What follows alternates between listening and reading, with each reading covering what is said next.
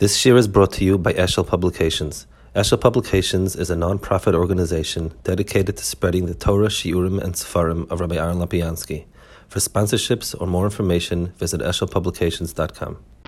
We were in middle of talking about the type of contemplations that lead one to emuna and HaKadosh Baruch Hu, and it's important to retain that as the superstructure. The um, one we had spoken about last time was existence on a basic level, matter, mm-hmm. and the basic laws of uh, science that are immutable and are locked into every bit of creation. That is the first contemplation. The second one is going to be something that will lead us into another topic, but important to keep in mind the basic structure and not to wander off on a lot of side points. The second topic is going to be the complexity of the world above the basic level.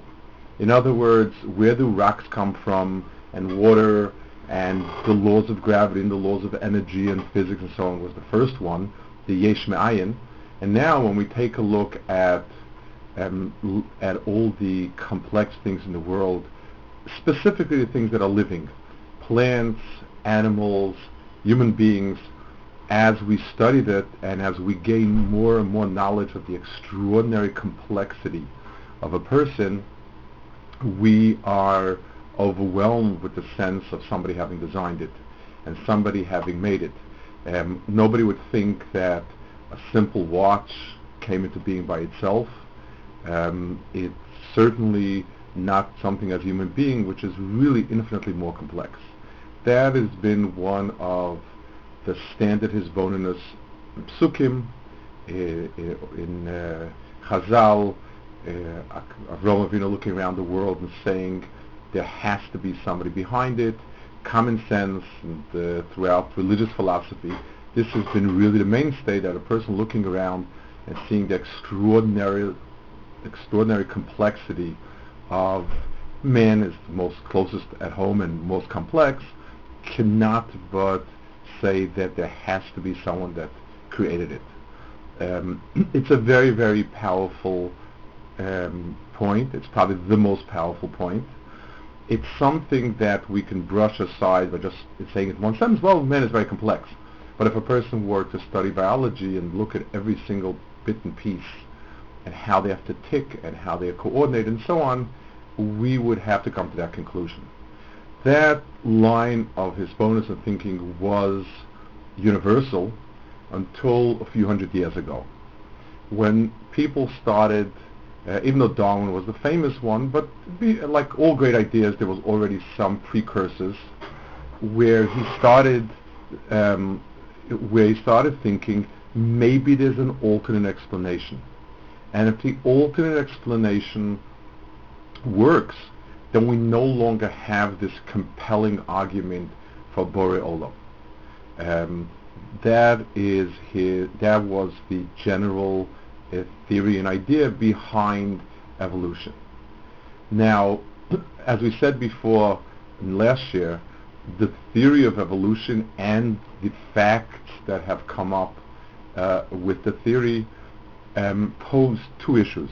One is it seeks to um, stop this hisboninus of um, saying there must be creator if we find a reasonable alternate um, alternate explanation, then we no longer have this compelling, compelling argument about um, HaKadosh Baruch Hu. There was a second issue that even if we're to accept HaKadosh Baruch Hu, but a lot of the what the Torah seems to say seems to be contradicted by what we find around us in reality. Um, and that became a very, very, and that became a testing ground for religion. We will not be addressing that second issue. That second issue has its own framework. We need to address it at a later point when we speak about Torah and the emes of Torah and so on. The first point is the one we're going to be trying to address in these um, in, in this year, maybe the next year. Um, if we find a viable explanation then we are going to have a credible alternative. The, now, the, the, the um, we're talking we will we're talking about three things that overwhelm us in their complexity. One is living organisms. Inanimate organisms are complex only they're not really complex. A rock is piled on dirt and earth and so on. The word complex doesn't really apply to it. It's just a mix of a lot of stuff. Um, but from from non-living to living, how does how is something living? That was one area. The second area is from the simplest form of what we would call living, which we need to explain in a minute. How do we get to very complex organisms? And the third issue is how do we get man, if we're to define man in ways that are unique so that there's no compatibility between anything else and man. So in our hisbonus towards emuna, we have three phases. Where does life come from? How does something inanimate become animate? How does something that will, whatever we'll define as the minimal stage of animate, develop into such incredible complexity? And how do you get man, which will need to define how is he different? So, um, Darwin was the one that's famous for it, and we'll go, and I guess we'll, I'll try to give an overview to the best of my understanding of the, the different um, facts that lead one to believe that there's an alternative explanation. Uh, if we look around, um, if, we, if we start digging around, we start finding remnants of animals that don't, that do no longer exist. Animals it's sort of bacteria or plant lives that are assumed to not exist anymore. Um, how old are they? When were they? So there are two basic ways of dating it. One is um, by um, radioactive dating, uh, carbon-14, which means as follows. Most living things ingest a certain amount of a tiny drop of radioactive material. Um, as the person dies, it, it, and as is the nature of all radioactive material, it begins to wind down. It, be- it has half-life and it begins to lose its radioactivity. And over a given amount of time, um, using a quite simple formula, it, the radioactive material will be converted to non-radioactive material. Um, this is dating that works well for a huge amount of time. It doesn't work well for a thousand years this way, a thousand years that way, but it does work well. So as we begin to date different things, we find formerly living entities. We begin to notice a um, a type of uh, a, a, a big gap in time between the things that have died recently and the things that we think are the earliest. And if we're to use this radioactive dating, it would come out to hundreds of millions of years difference. So the first thing is we now have things that lived a hundred of, hundreds of millions of years ago um, as per the dating. That is step one. We also have a second way of dating it, and that is the world, if we start digging the wor- uh, around us we find that the earth is layers and layers, different mm-hmm. places, different layers, and so on. A lot of those layers are um, akin to the type of layers that happen when rivers dry up, when rivers deposit earth. We see that all the time. Those are, that's a process that we still see. We can see um, water depositing earth. It then recedes, it dries up, and it forms a distinct layer, it's a distinct material, distinct uh, height, and so on if we dig down, we can um, look at different layers and get a sense possibly of how long ago those layers were. So we will find that in certain layers that we assumed if there are six layers of material and each material takes X amount of time to happen, then it must have been a long time ago. We also find all sorts of weird sea life uh, on top of mountains and different places where obviously there have been huge geological changes. Um, there's no way um, an oyster uh, could have happened to climb onto the Alps unless they had been covered by water once upon a time, um, and uh, life was, you know, also to REM's life was the puzzle all around. So we have the radioactive dating, we have the different layers of the Earth, and we can therefore give some sort of time frame for it. Now, we notice that the earlier life forms seem to be a lot more primitive than the life forms we have. They don't exist anymore, and they vaguely resemble things that we have. So um, we can we can make a reasonable assumption that as time went on, life went from the more simple to the more complex. Now, um, the issue is, but how did that happen?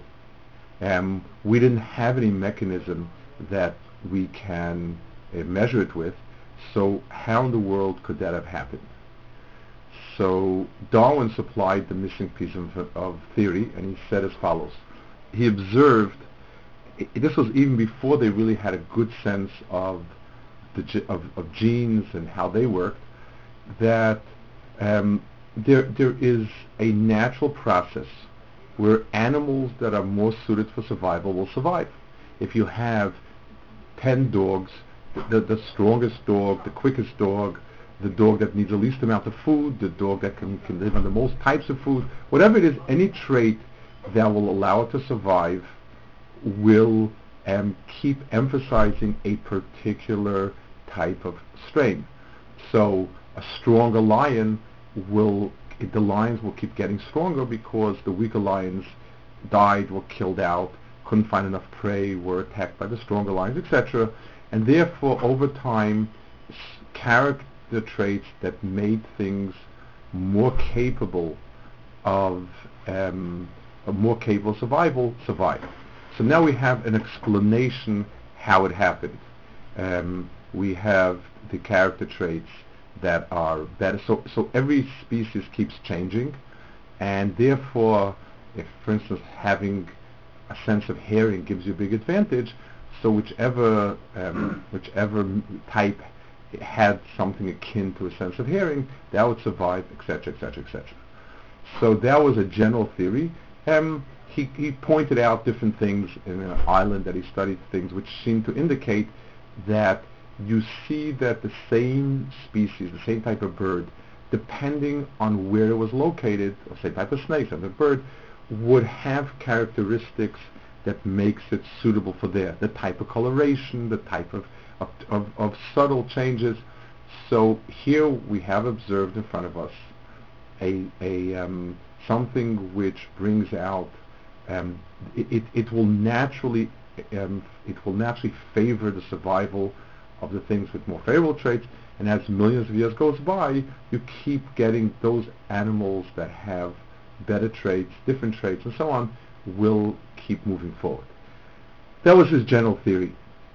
As we became aware of genes and uh, the mechanism of genetic heredit- uh, heredity, we added to this to this picture and we said there are basically there's another way how, to, how this happens. First of all, um, genes, um, every person contains many genes, some recessive, some dominant, and everyone has the capability of having children of different types, and therefore um, the, the child with the characteristics most suited for survival will um, survive.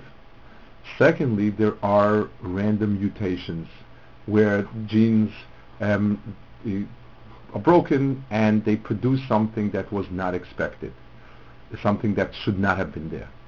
Um, and therefore you'll get occasionally something with an unusual trait and, and that's a big, instead of, let's say for instance, having a dog that has um, different colors, well you might get a dog that um, has no color or something like that, and if that would be uniquely suited, those type of, that broken gene will become kind of the permanent gene.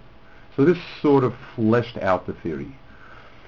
The proofs, in other words, the arguments that the that this is a very convi- that this is correct, that it was a slow process of evolution, meaning it evolved from one thing instead of somebody sitting down and making it all, was buttressed by two or three more points.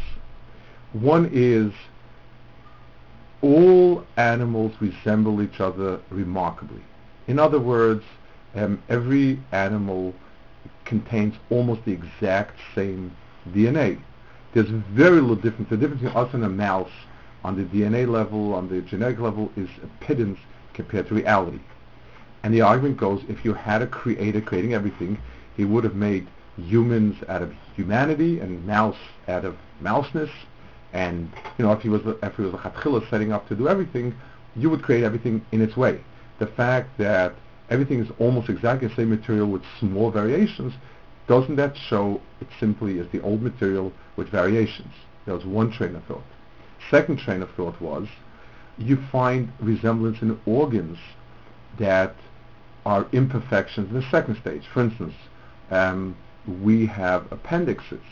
Appendixes are not useful organs, and they help young surgeons make a parnasa, so it is kind of useful. But other than that, the only reason why it makes sense is because uh, animals like cows have stomachs where they store material and, and that's where the, the fermentation takes place, etc.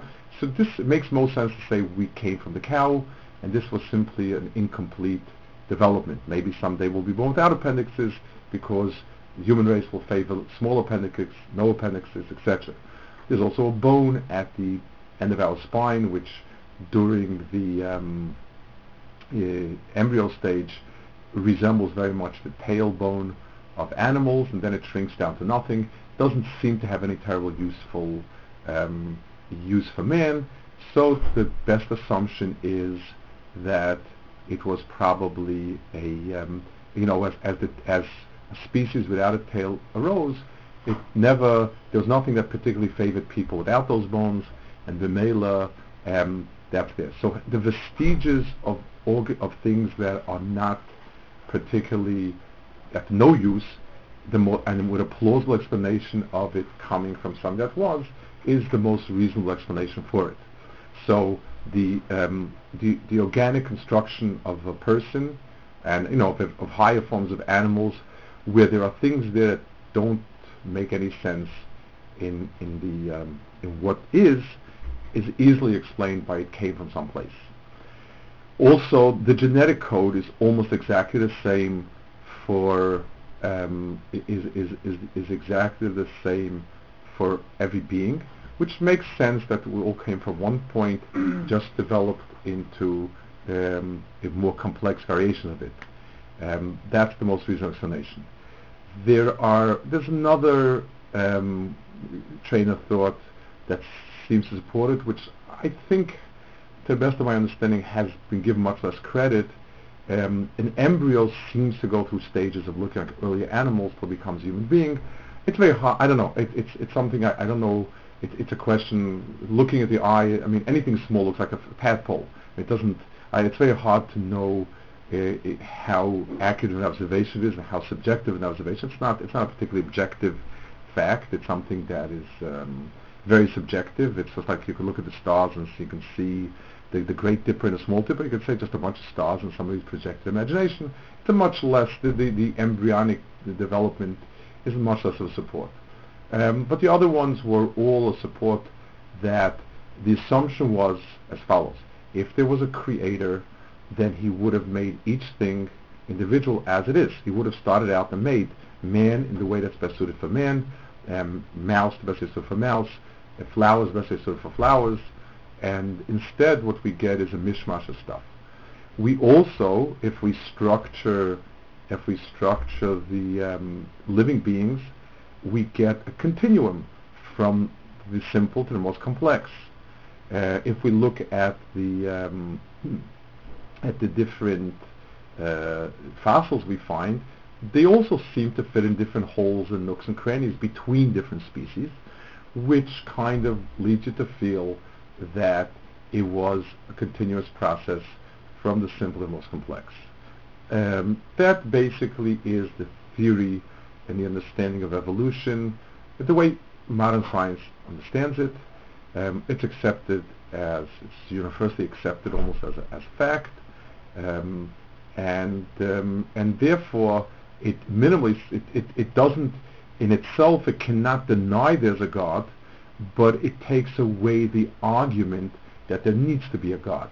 If I can explain, if I can walk into a room and I see a cake baking, and I say somebody must have made the cake, if I can show you that that does not have to be like that, uh, for instance, let's take a very simple muscle.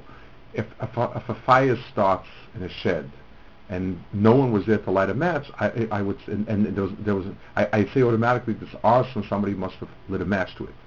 But if I can show you that rigs and paints and things like that can have spontaneous combustion, which they can, they can heat up enough on their own. So I no, no, no longer need to be convinced it's arson, I can look at spontaneous combustion. So the theory of evolution, A, provides uh, a supposedly credible alternative to the existence of a creator of intelligent design. It, it, it tests, in other words, it, it questions the validity of the Torah description, the way it's described, and that's a very second parasha, something we have to deal with. And also, um, the scientists point out that if you look at every being, there, we could have designed a better being. Um, that people people stand erect. Standing erect is a horrendous way of um, supporting the body. It's true that if you need to eat bananas off a tree, standing erect is a great way to do it. But other than that, uh, it's it's it, it's a it's a tremendous feat to stand on your feet, pardon the pun. It, it's, you have to balance yourself. A, a, behemoth has a much easier time. It stands on four solid feet. Um, it produces tremendous pressures and pains on the foot, and that's why podiatrists have parnasa, because you have it. It's not the best way to design it. There are many parts of the body that a modern engineer could tweak and do better. So perfect, if, if the, the one who designed this is supposed to be perfect, the design is far from perfect, then we can show different things that we could have done better. That is more or less, to the best of my understanding, the, the overview of, of this evolution. Now, so let's step back and ask ourselves um, what, how do we relate to it? There, now, this theory explains, seems to explain, tries to explain the rise of life, the middle phase of of of uh, of this hisboninus. How can we have something as complex as human being? You start off with a simple cell, your little E. coli bacteria, the friendly little E. coli bacteria, the full nothingness, and we can, with time, um, the bacteria that was able to work with another bacteria together did better, and, and the bacteria that had a little stomach did even better, and so on and so forth. And give it enough time, then we can get to something as complex as a person. That's what the, it seems to, yes? Just for clarification, um, evolution is not dealing with how that first cell of quote-unquote life would have come into being, just like physics is not dealing with how the laws of physics right. exist. Now, the, the, the theory of evolution did not work on that. However, and there is a, a um, there is a, a, discipline called abiogenesis, which needed to do that. Which you know, modern science again is looking to see if there's a credible alternative to um, a God figure, and there are theories. The theories of that work as follows. Um, first, let let's go back. So, so, so this theory explains the middle piece, seeks to explain the middle piece. Um, man being different than animal is not is not taken as a given. Man is simply a sophisticated version of a primate we cannot draw a line and say man is uniquely different, except that we're men, and uh, so we don't eat our own kind. But uh, morally, man is, is a, just a more developed way of a primate. The way a primate might be a more developed version of a mammal. The way a mammal is a more developed version of invertebrates, etc. That that is a um, that is the um, so so evolution needs not deal with the third phase because man is not yet proven to be unique in a way that not, that's not just a modification of a previous model. Um, and the the the um, the first point, how did we get from water and sand to living things, are um, is it's not dealt with standard evolution, but there's, there's a great discipline of science that obviously needs to fill in that part. The explanation to that is rests really in something that is um, a question that we can not answer, and that is what is life? Now, in the big picture, we can define what life is. The problem is always in the details. Um, rocks sit and do nothing, and they're acted upon. Um, uh, uh, anything that happens in the rock needs to find explanation from outside the rock. Uh, the water wears it down, the sun dries it out, the, the, the person kicked it, and so on. Life is something which is an active force. An active is not, again, the wind or the water is active. The, the wind is a product of heat and cold, and etc. The water is a product of something, you know, of, of gravity, the water flowing, etc. A, a, living being will be active. It will look for food, take in food, throw out waste, um, move to some degree. Even if it's a plant, it's going to grow outwards. It's going to bend towards the sun. It will create its self-preservation. It's a dynamic process as opposed to a passive process. So how do we get to that? And that's a very challenging riddle. And the general explanation are even, I mean, I guess it's not even an explanation at this point, it's kind of the way in which we get to it is by, um, by trying to come up with the following formula. Protein molecules have the trait that they replicate themselves. Um, it's, in other words, it is assumed, let's put it this way, that certain molecules, just because of the nature of the molecule, will, anytime it comes in contact with other material, will replicate itself. Um, now, uh, and therefore, if we can, if we can get that first molecule to uh, come about through an accident, if you take water and nitrogen and carbon and, and different goodies and you put a lot of pressure and so on and so forth, you give it the same random, uh, the same random type of forces one some point you will produce a protein molecule. Protein molecule um, has the um, it has it's not the ability to, but rather it has the trait of, um, just like uh, iron and water rust, protein replicates itself. That's just the way it is.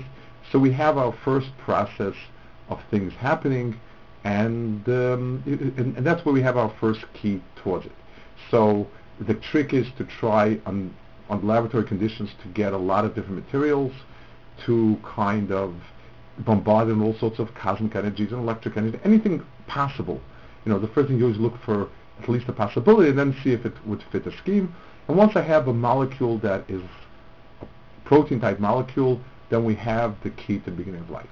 That's that gap has been tried to answer that that that is basically, I, I would say, basically the points that the, the, the, the general description of scientific thought today in, in, in these areas. Now, um, let's try to think about it. And again, I'm not a scientist. I, um, I've read some. I, I you know, it's a, I, I, I may be wrong on some pieces. Things might change. But once again, I will be held accountable, Lazard Lovo, for the level of understanding I have. I need to think about it. I need to contemplate it, and I need to understand what has been proven, has been proven, etc. I, I, am going to be um, I, I, am going to be using some books um, that I'll quote from, and the uh, the common denominator of these books are um, all of them except for one these are three books. Um, they're published by Oxford University Press. Um, the reason why I chose it is simply because it's actually by random evolution. I'm on their mailing list and whenever they have a sale and I like something that they send, so if it's under five to ten dollars, I am a customer if I like it. Um, Oxford University Press is a very respectable press house. None of these books, except for one, and I'll tell you which one, that's not the one University Press, are religious, trying to prove religion. it's, they're, they're not at all engaged in the sugya that um, we're engaged in. They are all um, dealing simply with different things in science and um, explaining.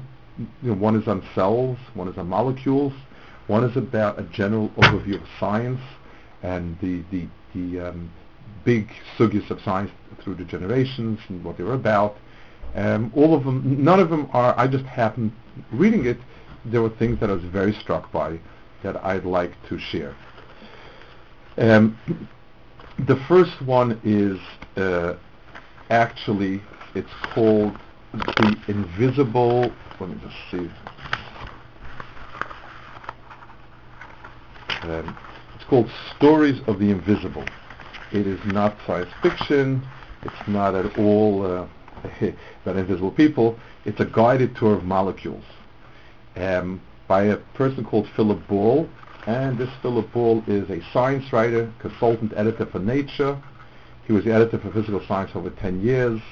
His previous books include Designing the Molecular World, Self-Made Tapestry, H2O, Biography of Water, holds a degree in chemistry from Oxford and doctorate in physics from Bristol. He lives in London, where he also has a theater company.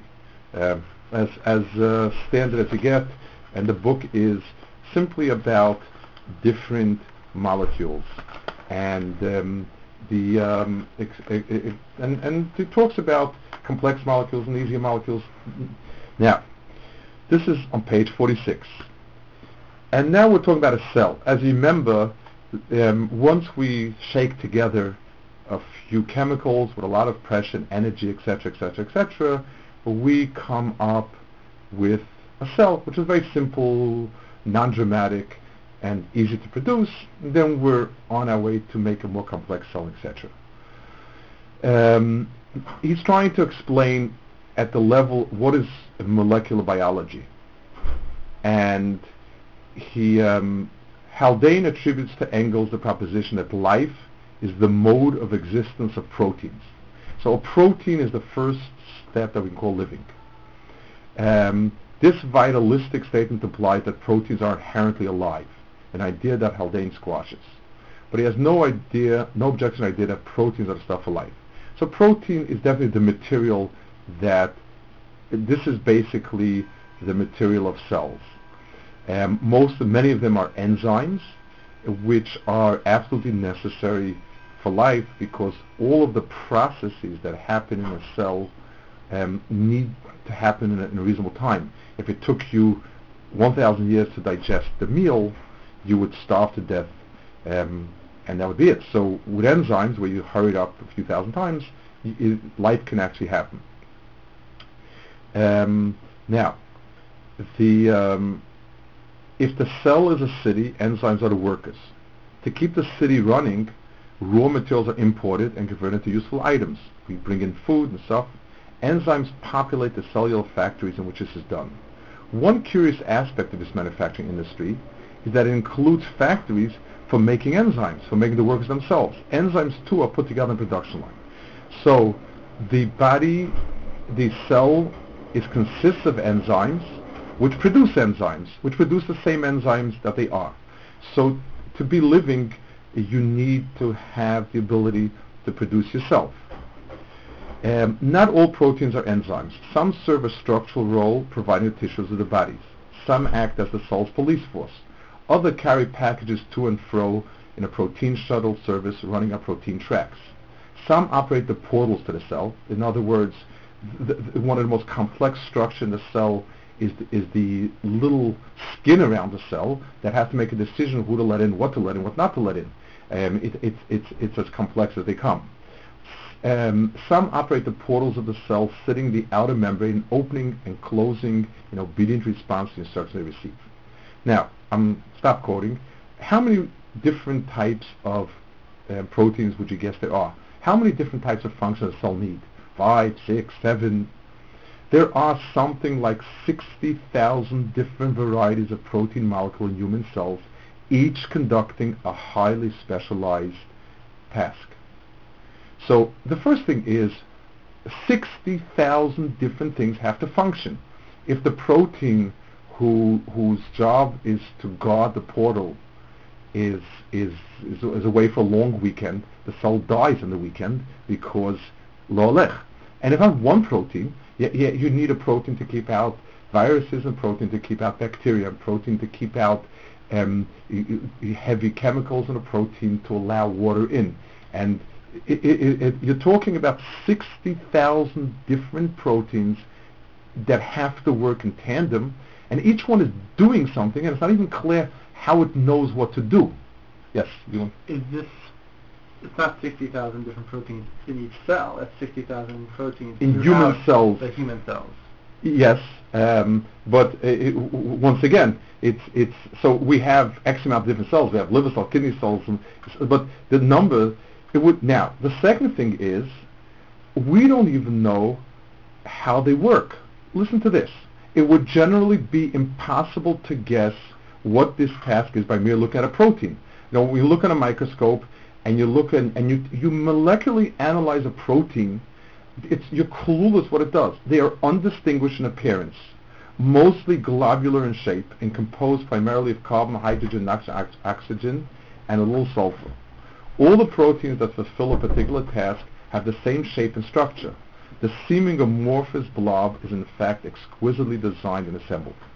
So we have 60,000 different types of active things. It's not, um, you know, bits and pieces. You're talking about things that have a function, do things, accomplish things. Um, and, and we don't even know how to do it. And it, it, it, science hasn't figured out because they look alike, chemically they're very similar, and on a big level, proteins behave the same. You, you cook a protein, it gels, it's like white eggs, egg whites, and fish and meat. And it's not very, very different, and, and yet each one has a different function, and they have to function in tandem. Um, the, the um, and then he goes through different functions. Um, that's one point. Second point in that same book, in the same chapter but further along, he speaks about the mitochondria and um, the, the, the, the, the, these are extremely um, extremely complex factories inside the cell and um, and the uh, in, in, in the um, each one the, the, the, the, this is something that comes from the mother rather than from both genes together. It has everything else. um, everything else is, um, is, is it's, it's the yotzim in Now he goes on to a second issue, and it is um, this is a second issue which is very difficult to understand about life, and it is probably the most difficult to understand about life. Okay, you have this incredible complexity of the proteins. But the proteins themselves don't make themselves. They are not what they are. There is a book, a book of instructions, where everything is written in code. That's called DNA, which produces all these proteins. So let, let's let's sit back a second. The, if the cell were a combination of different proteins, and let's say eggs and sugar and flour, let's give a mashal let's say eggs, sugar, and flour together make a cake. So if I see a cake baking in the oven, I say, oh, somebody made the cake. But let's say um, the cake itself, so I say that can't be. I say, well, the oven had to be on because somebody forgot to shut the oven. That happens quite often. And there was a pan there, and um, somebody, some flour, somebody was taking flour to the garbage, and some of it fell in somebody was taking sugar and it fell in, and an egg cra- from the top that was cooking cracked and fell in. Together, you get it. So, okay, that's that's a a mikra. It's it's a coincidence of different elements come together, but that's not what a cell is. A cell has a code book that that's the thing that produces all these proteins. Now, the code book is not another bit of material. It's written in a language, in a universal language, and so we cannot have these proteins made without the DNA. We can't have DNA without protein. Let me read you the RNA world. All living organisms, from the humblest of bacteria to the most regal of kings and queens, have their genetic material packaged in DNA. and put into effect by proteins. So the DNA is the book, and it's it's not a lumps of protein. It's a book with a code for producing certain for producing materials, and it and the proteins are the messengers that accomplish what's written in the book. This implies that all life has a common origin. Um, and then he has a little note on the bottom. We simply do not know whether the DNA protein partnership is the sine qua non of life. In other words, impossible to have without it. And it would be rash to suggest that life can have no other molecular basis. But none has been found. Um, it is not so difficult to imagine that slight systematic modification of DNA could give rise to an alternative genetic system. But no organism shows such a thing. There's one code, one code all across the board, the most primitive single-celled organism must have contained proteins and DNA very similar to those in simple bacteria. The word simple is in, in scare quotes. But what, come before, what came before? The molecular symbiosis whereby DNA encodes proteins and proteins help DNA to function, to replicate it, is fantastically sophisticated even in bacteria. Neither proteins nor DNA could have come spontaneously in existence from fragments of organic molecules scattered throughout the seas lagoons of Earth. Let me give you a mashal. It, it, their structures are just too complex to have assembled at random. It is easier to understand the 3.8 billion years of evolution of the earliest bacteria algae to the present day than to understand how in maybe just a few hundred thousand years Earth changed from barren planet to one that cradled life. Chemists have devised many inventive schemes and, and they put together all of it. They are all tentative. No theory yet prevails for the chemical origin of life. But the conceptual difficulties in progressing from rock, gas, and water to prototypes of biomolecules are still smaller than those of turning those building blocks into functioning cells full of proteins DNA. It is a chicken and egg problem. On their own, both proteins and DNA are useless. Now, let's give an example. You walked into the kitchen and you found a cake baking. And you said, oh, somebody's been baking cake in the kitchen. And someone says, no, the oven was open, there was a pan there, um, happens. That's that's not that's not infrequent. The flour fell in, the sugar fell in, the, the this fell in, that fell in, and so on. It stretches the imagination, but it's it's still within the realm of possible. Now let's say you open up a cookbook, and you find in the cookbook instructions as to how to make that particular cake. And then you find five cakes, all of them following the cookbook, and all of them in, in that, and each one a different cake. So it, it, now, it could be a cookbook could also have by itself that you know there was ink and stuff. Let, let's let's jump. Let's go all the way out. Put the cookbook together with the cake, and now we have an example where the cookbook without the cake doesn't exist, and the cake without the cookbook doesn't exist. We have a written instruction. A person finds a sandcastle by the ocean, and the sandcastle is um, is, uh, is is a nice sandcastle, and somebody must have made it. And someone says, no, the water washed it away. Animals came and jumped in. It's plausible. A sandcastle is not complex. It's, it's, just a it. But let's say you find a drawing of a sandcastle next to it. So if you can prove the drawing came afterwards, that makes sense. But if the drawing came beforehand, that doesn't, and then let's say you find 10 of these sandcastles, different shades of things, each one has a drawing by it. And once again, let's say the drawing is earlier. Every single living being is a book and a fulfillment of the book. Um, I don't want to get dramatic and say it's a Dvar Hashem and a Kiyum Hashem. Let's leave religion out. We're still in the middle of evolution. We haven't gotten anywhere near religion. But it's stupendous. It's a code that tells you, the code itself is not a conglomeration of proteins. A living being is a conglomeration of, of chance m- m- chemicals. This is a, a, a, a code written out, spelled out, how to make life. How did that get inscribed? How did we get a book? It, it's not it's not material. It's a book. How do we get DNA? And how does what came first, the DNA or the proteins? Uh, I'm, I'm reading uh, I'm reading from a science book that's not dealing not dealing with religion, not dealing with anything. He suggests the favorite way out of the conundrum is to switch attention between RNA. And once again, um, it's it's a it's a you know it's it's understood to be the weakest of answers, but since we have to prove that it it, it has a, a, a right itself, so we're going to have to it. But so we have two things that are stupendous. So as far as beginning of life, there are two issues that are staggering. One is there is no simple life. There is nothing simpler than a cell, and the simplest cell is incredibly complex It, it's, a, it's a whole being. It, it has to be tiny, but it's a being that has in itself functions incredibly complex and has incredibly complex um, material to make it. Secondly, um, every living being is a, is a combination of an instruction booklet and a, an actualization of that instruction booklet. Um, how did the instruction booklet arise? Th- those are the first points that really, really severely shake the possibility of um, life coming from a lot of chemicals put together. Um, yes, Pippis.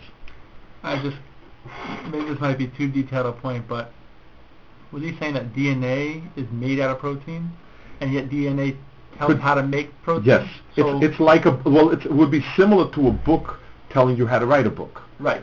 But where the original And, instructions. but, but it's more than that. It's, it's, it's how did we can understand nature being collection of materials, but writing a code, writing a book is not just ink and paper. It's it's there there is the minute when, if I put together chicken and eggs and potatoes, it's a conglomeration of materials. But uh, DNA is not a material as such. It's it's a it's a material that has writing on it and has an extraordinary complex instructions on how to produce um, living things and in, in a way that makes the the the the, um, the, the the cell viable. Those 60, 70,000 proteins are written in in a language. It's a real language and a universal language written in this code how to produce it. Um, it, it ha- how did that booklet get written? Um, material we can say con- conglomerated together and, and shook and, and, and, and was zapped and it, and it became something fine. But writing, I mean, you're talking about a real writing of, of, of the most complex chemistry book around, how to produce proteins. That is, um, that's one point, and we'll hold it with that for this year. Um,